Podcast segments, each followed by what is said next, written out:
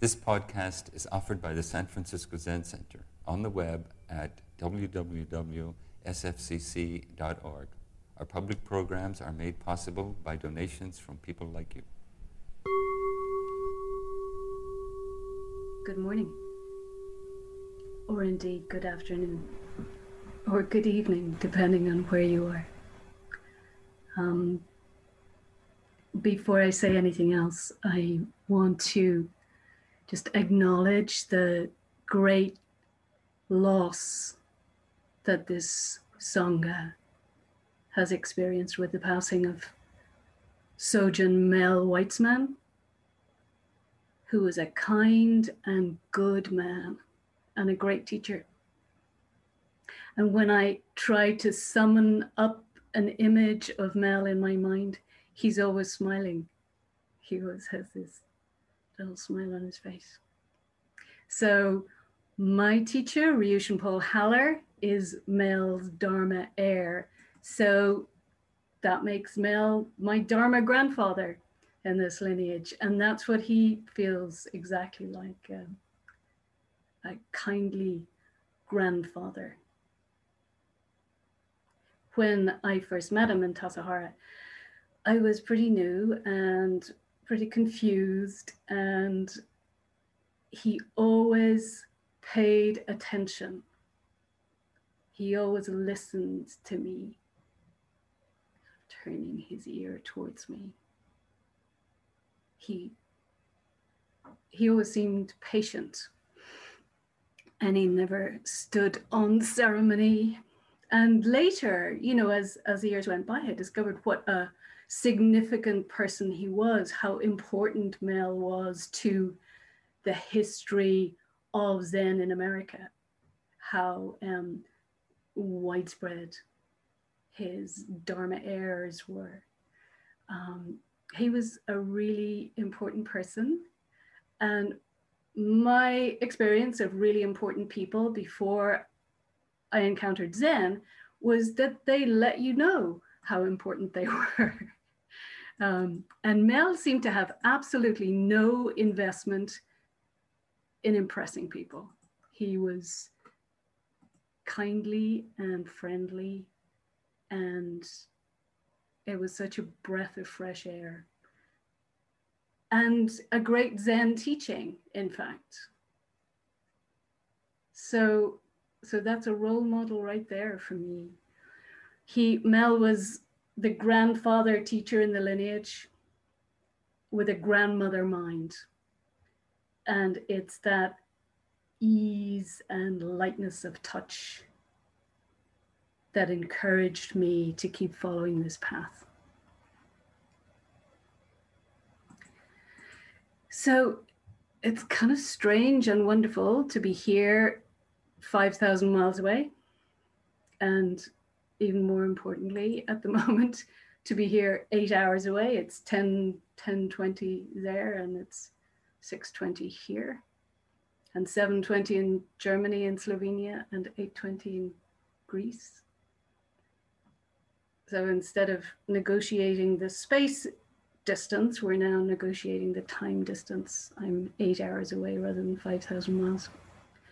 And I'd really like to thank um, Nancy, Nancy Petrin, head of practice at City Center, who invited me to speak, and to David Zimmerman, the City Center Abbot, and Ed Sadasan, the Central Abbot, and as always, my teacher, Ryushin Paul Haller. I've given Saturday morning talks in the Buddha Hall at City Center when I lived, when I lived there. And it was, in retrospect, it was a really lovely experience to sit at the top of that beautiful, airy, light-filled room, the tall windows and the tatami mats and the candles and the incense and the flowers, and a crowd of people all sitting quietly on little cushions. I find that human beings sitting quietly together is part of the joy of a meditation space for me. But none of us is truly quiet. All those hours and days spent sitting silently in meditation in Zendos with groups of people and discovering how noisy we are when we're being silent. All the tiny movements of our bodies, the fabric on fabric, the breathing, snoring, our hearts beating, little tiny rustles. It's part of the environment that teaches us almost subconsciously about community. And when we're listening to talks, we murmur and we laugh and we, there are sudden intakes of breath, and we signal in all sorts of ways that we're present, that we're there. So here I am now with a group of people, and you're all muted. You're all completely silent. I can't really see you. I certainly can't hear you. I think it's important. I can't smell you, all the pheromones of people's bodies. The artificial silence and distance is a new reality in our practice. If I was really here, if I was really here, am I really here? If I was really here in the Buddha hall, I'd start by looking around the room. I'd start by going, hi. I'd catch people's eyes. I'd be smiling and nodding and just feeling the spider web of connections, the Indra's net of interaction with old friends and new friends. I'd usually ask who was here for the first time. So I wonder, could we do that, Kodo? Could we ask people to put up their hand? Would that be, can people sure. do that? Can you look? Put up your hand, click on participants and raise your hand. Ooh, I didn't mean to do that. Joe, Joshin, great. Miguel, Michael. Oh, this is wonderful, thank you. I can see you. I can feel your presence. How wonderful.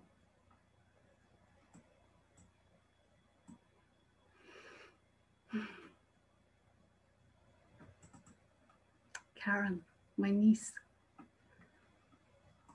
Hello, everybody. So you're very welcome here today. And I know some of you are here for the first time in the sense that it's always the first time, but some of you are really here for the first time. So, hello, welcome, welcome to this space. So, I, I'm thinking of myself as a newcomer as well in Beginner's Mind Temple. Um, this is my first talk at San Francisco Zen Center on Zoom. So, it takes a little getting used to giving a Dharma talk to it, to just a, a screen with a mosaic of silent faces. But I'm willing to take the leap and off the hundred-foot pole and give it a go. Is, is this new reality is not really how I think it should be or how I thought it would be. But how do I practice with that and let go of my story about how it should be and just do my best to stay upright in the tsunami of what actually is? I, I aspire to the resilience and flexibility of teachers like Mel Weitzman or Paul Haller. Watching Paul give talks and lead workshops and sesshin online has been a genuine inspiration. Watching somebody who's been doing this in, in one way, like in physical present practice for a very long time, and who evolved really quickly to respond really skillfully to this new reality. So watching the teachers and learning from them how to do this. Sitting Zazen in front of a computer screen would definitely not have been a choice. And I still, you know, people email me and ask if they can come along to the Zendo, and when they discover it's a Zoom Zendo, they go, oh, I can't do Zoom. And I think, I can't do Zoom either. But I tried it, and it's been okay for the most part. I've grown really familiar with it in the last ten months now, and I've grown to be really fond of it. Here I am, sitting Zazen on my cushion in my spare bedroom. I started out, I've said this before, but I started out sitting Zazen on a cushion in my bedroom approximately forty-five years ago. And after a long and very eventful journey all around the world, I've ended up back in my bedroom, sitting Zazen with a group of people from all over the world now, not just Belfast. So there's a thing right there that's really good about this new digital world we're inhabiting. And it makes me wonder if the essence of practice, the, the distillation of practice, is the same no matter where I'm doing it. I traveled halfway around the world to discover that it's not dependent on beautiful rooms with high windows and shoji screens set in the middle of a forest, that I can carry this practice into the small, dull rooms of life outside the monastery, that I can bring the light of practice into an ordinary bedroom. Life in the marketplace with the reality of driving my car, making my dinner, the reality of my daily life. But I really see in this that the Zoom connection with others is what's helping. When I sat alone in my room, aged fifteen, I was alone in my room, and it was hard to sustain a practice. Sitting in my room with people from all over the world, that changes the quality of my practice. This connection with a Sangha, this community of people, my friends in the Dharma that I sit with every morning.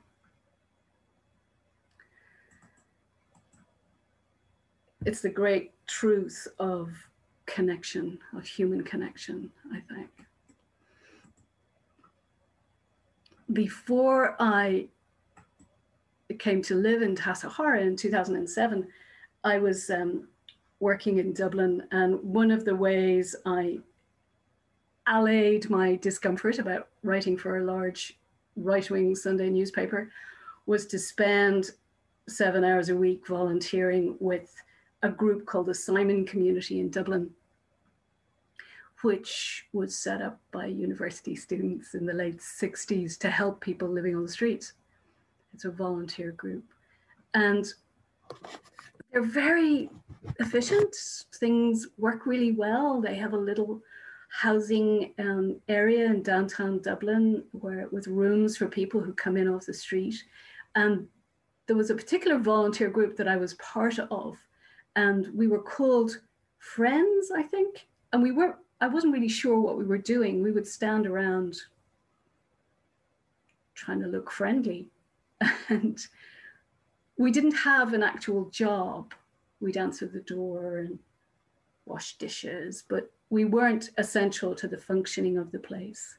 But as the weeks went by, I began to realize what my role was we were there to listen. We were there to connect with people. We were there to pay attention. We were there to see people as fellow human beings. The real people, the real workers who did the technical stuff and the administrative jobs and the making the meals and the sterilizing the rooms and the washing of the sheets didn't have time to do what was really important, which was to welcome people and to be kind to them and to teach them that you could be, you could be friendly. You didn't have to be a particular kind of person to be accepted. So we chatted over cups of tea. We used to drive a truck over to a big supermarket to pick up the fancy food that would expire at midnight. We'd bring back these really elaborate sandwiches for people who were who had barely enough to eat. It was a very interesting experience. We had to pat people down to see if they had alcohol on them. It was a dry, it was a dry community. We stored their garbage bags full of their clothing that they couldn't carry around on the street. And we heard their stories and we laughed at their jokes. I used to play chess every week with a man who never spoke to anybody. He never said a word, but we played chess, and that was a, that was a conversation as well. So there we were, playing cards and watching T V and hanging out and being a little community, being friendly. And after I'd been doing this for a while, the Simon Community ran a, a countrywide survey to ask the people who were using the shelters what they most wished for. There were other questions, but this was the one that really struck me. What was their heart's great desire? And when I read the final results, I kind of expected that people would want houses, um, particularly houses. This was a shelter for the homeless, that they'd want a house or an apartment, um, or money, or a car, warm, dry clothes, shoes, regular meals. And of course, that wasn't what they wanted. People wanted, people wanted connection. One, one response was, I want people to look me in the eye. When I beg on the street, people mostly just ignore me. Sometimes they stop to put money in my cup, but they always turn their heads away. Nobody looks me in the eye. I want people to look me in the eye. So here was a man who had nothing, and the thing he wanted was for someone to look him in the eye. There was another guy, and it really, it really touched me. He said, I, I, you know what I really want? I want to dance with a woman again, just once, to put my arm around someone's waist and dance with her. I thought, oh. So that was, um, that was eye-opening. I, I had been the person dropping a few coins in a paper cup, and for some, I don't know why we do it, I just look away. I think I didn't want to embarrass them or embarrass me, but I didn't want to have a connection in that way. I didn't want to have a human connection with the person I was giving something to. It was really helpful to hear that it's not just the money. The money is helpful, but that's not what people need. They need to be seen. People wanted a connection with other human beings. So there's a um, there's a teaching that the next Buddha, Maitreya Buddha, the Buddha of love, it's the Buddha yet to come, Maitreya Buddha of future birth. And Thich Nhat Hanh talked about this and said, I'm going to quote, "It's possible the next Buddha will not take the form of an individual. The next Buddha may take the form of a community, a community practicing understanding and loving kindness. We desperately need love. And in the Buddha's teaching, we learn that love is born from understanding. The willingness to love is not enough. If you do not understand, you cannot love. The capacity to understand the other person will bring about acceptance and loving kindness. So I very much like the idea of a community being the Buddha. When we have um, our meetings in Berlin and in Belfast, we have a practice where we invite each other to speak. It was Tova who taught me this, because you can't just go to the next person on a Zoom screen because everybody's got a different um, sequence of people. So I speak and then I say, I'd like to invite Kodo. And then Kodo speaks and he invites Miguel. And we, it's so delightful to see people go, oh, thank you, yes, to feel the connections. And I feel like we're encouraging each other to feel a part of something bigger than ourselves. Strangely, the distance of, of Zoom, the distance of this digital way of interacting seems to be bringing us closer together. But this, this thing that Thich Nhat Hanh mentions, the capacity to understand the other person that will bring about acceptance and loving kindness, I see what a difficult task that is. How can I maintain that attitude of friendliness and acceptance in a situation where I feel threatened by the other person? Certainly in the Simon community, there were some difficult interactions. There were people who had severe mental health and addiction problems and a tendency to act out physically when they were frustrated. And I learned a lot about the dance of moving with somebody who was trying to express him or herself with anger. But I didn't feel threatened. I felt secure in that environment. So I didn't, I didn't have the defensiveness that comes up in other situations. What I've been noticing lately, and I wonder if other people are having this experience,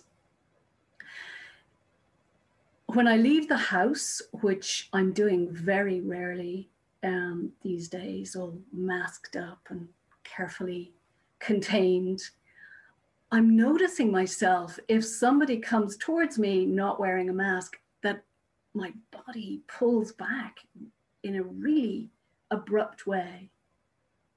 I'm, and I think I don't want to feel this kind of separation from my fellow human beings, but I'm also frightened. The infection rate up here is something like one person in forty has COVID. So the friendly person coming towards me, shouting loudly, not wearing a mask, is possibly going to infect me with something. And I'm like, ah, keep away, keep away. So I'm learning to be more gentle with that and to go, I'd really rather you kept your distance if you're not wearing a mask. I'm learning to be a little less abrupt in like pushing people back. But it's so interesting. It's like kind of a first um, to be to be in that kind of startled relationship with my fellow human beings. My my vow to be friendly and open and welcoming and embrace people, as long as you stay six feet away, is it's quite a it's quite a koan of practice, and I'm working with it all the time. And yeah, I think all of us are having to negotiate that that space of being with people who might be a risk.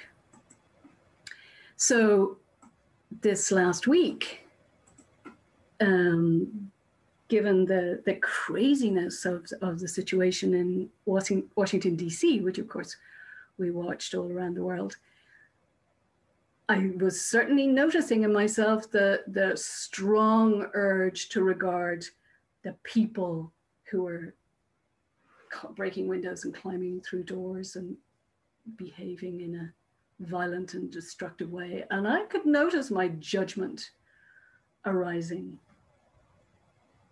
Uh, I wanted to push them away, as I would want to push away someone who was approaching me without a mask.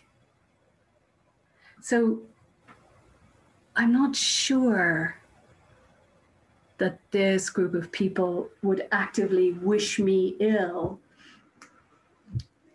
but I don't feel like they're that interested in me being well.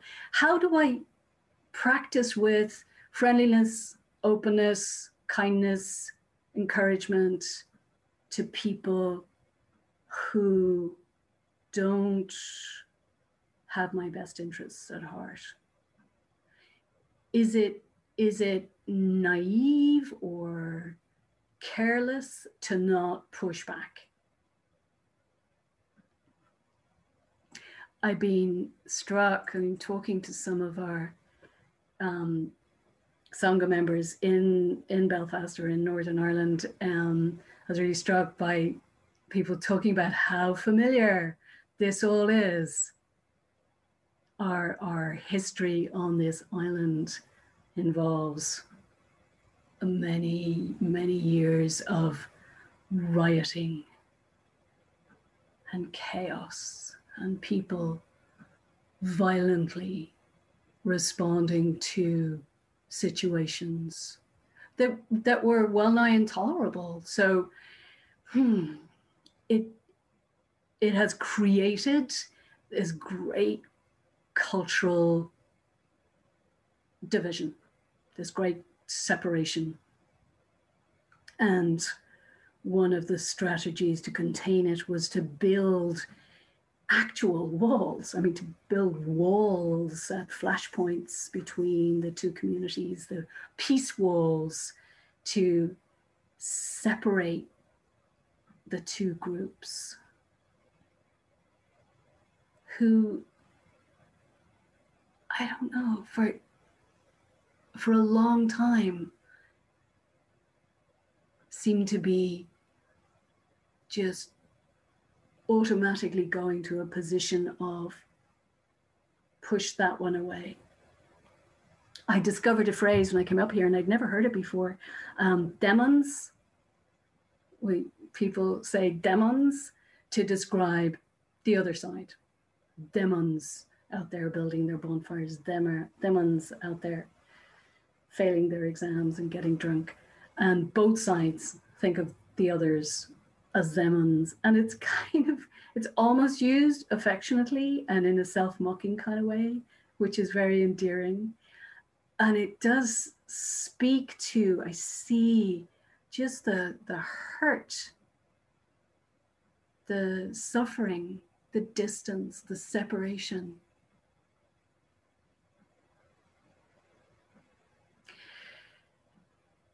I think we're in leaps and bounds, evolving beyond that dualistic division. There are people who don't even remember the Good Friday Agreement in nineteen ninety-eight. There are young people for whom these separations are meaningless. But it's way too easy to slip back into them. I think we pay a kind of mindful attention to our reactivity. And I want to, in a community where people are very tender about being pushed away, I don't want to be pushing people away in case they take it personally. I, I've heard that when the Dalai Lama came to Belfast in two thousand, and he, he planted trees on either side of the peace walls, on both sides. And I, I've heard that he was very friendly and cheerful and interacted in a really amiable way with everyone he met. And that he seemed just kind of amused by the divisions, by the shenanigans, not by the suffering, but just by the habit of separation. I kind of imagine him maybe taking that attitude to to Capitol, Capitol Hill on, on Wednesday. Just like all these young people, in fact, they were all, a lot of them were middle-aged, but all these people just acting out like teenagers. But is that enough to distance myself and go, ah, look, people reacting again and again? Is it, do I need to take sides in this situation? Do I need to take sides with the Capitol Hill situation? I really don't want to. I don't want to have to align myself with good guys or bad guys. I, I need to remember, I need to understand that there are, really, there are no good guys and no bad guys, not in my way of understanding human beings. I think that we are all more complicated than that. I think there's a, I hear there's a, a stage in developmental psychology where um, infants um, go through what, what's called splitting, which is an extremely simplistic division into black and white, good and evil, good guys and bad guys. And if the child gets stuck there, that can turn into serious mental disorder. And I need to remind myself that a healthy adult has evolved through that divisive, simplistic, dualistic division of good guys and bad guys. So when I encounter somebody who's stuck in that split phase, it doesn't help if I push them away. It doesn't help for me to react to their reactivity. I need to practice not fighting back. I have a, um, I had an experience of something many years ago that was quite, um, quite dramatic for me, quite a dramatic shift of perspective. And it was, I looked it up, it was eighteen years ago, um, in two thousand three. And I traveled five thousand miles and took three weeks off to go to um, the January intensive at Green Gulch. And in the middle of the first week, you know, we were sitting all day long and we were eating areoki and listening to Dharma talks and working in the fields, in the garden.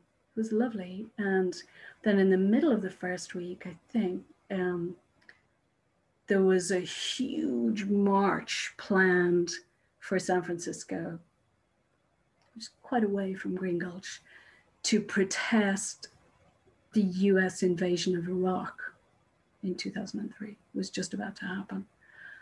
And I really wanted to go on this march. This was my, this was my natural place to be. If there was a march, I was going to be on it. Um, in Dublin, if there was such a march, I'd be there.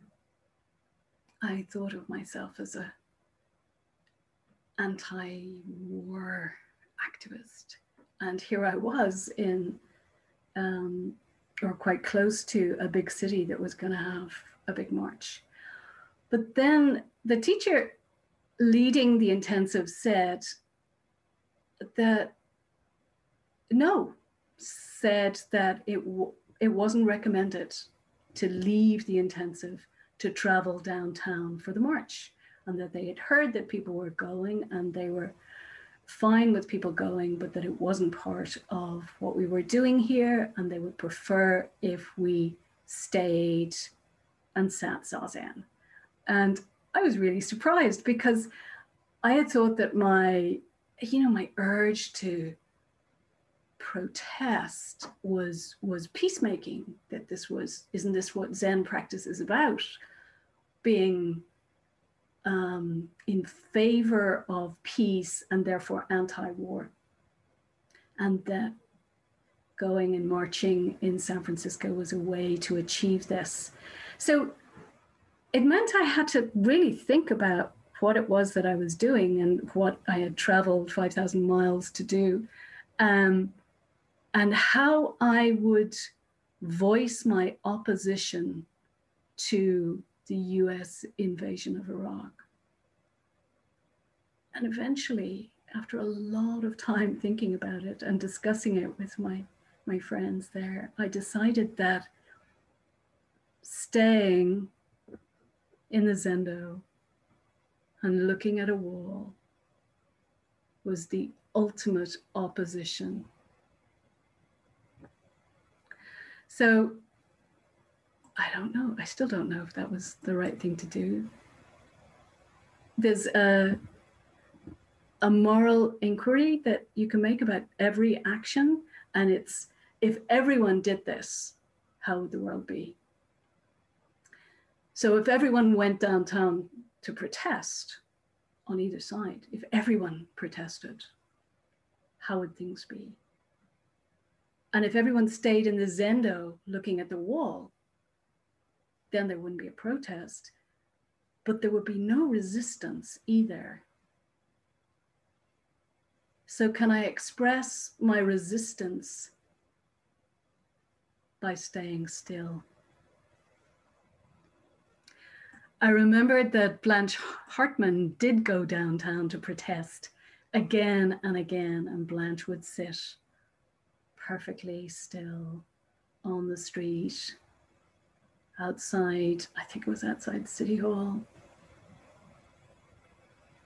And she would sit and she would express her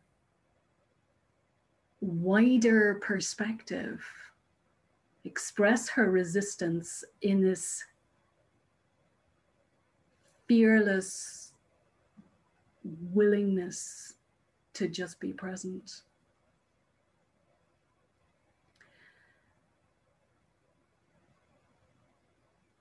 I remember a photo from um, from Derry, or Londonderry, from Bloody Sunday in nineteen sixty-eight.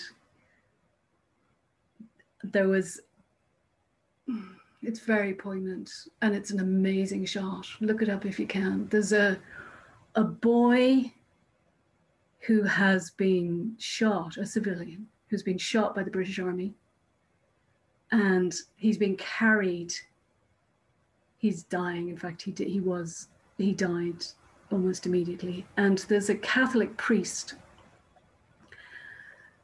Father Edward Daly, waving a bloodstained handkerchief and walking towards the army with their guns, walking towards the troops that had been firing on the civilians. And he, it was just so courageous. He wasn't running away. He was trying to help. He was trying to help that boy. I remember saying to Paul, that's the kind of priest I want to be. And Paul was like, well, it's not going to work so well in an acacia. He was wearing a, he was wearing a Catholic dog collar. But he was, you know, he was a neutral observer because he wasn't participating. They allowed him to approach. And I thought, yeah, can I help like that? Can I be present with people and not shy away? So the other night, after the Capitol invasion, after the situation on Capitol Hill, I saw a really poignant photograph of a congressman called Andy Kim. You may have seen this. And he was kneeling down in the rotunda and he was putting all the rubbish in plastic bags. He was cleaning up, he was helping to pick up all the trash after the chaos. He was helping. And I think, like many of us, I thought, again, I want to be that guy. I want to be Andy Kim, or I want to be Edward Daly.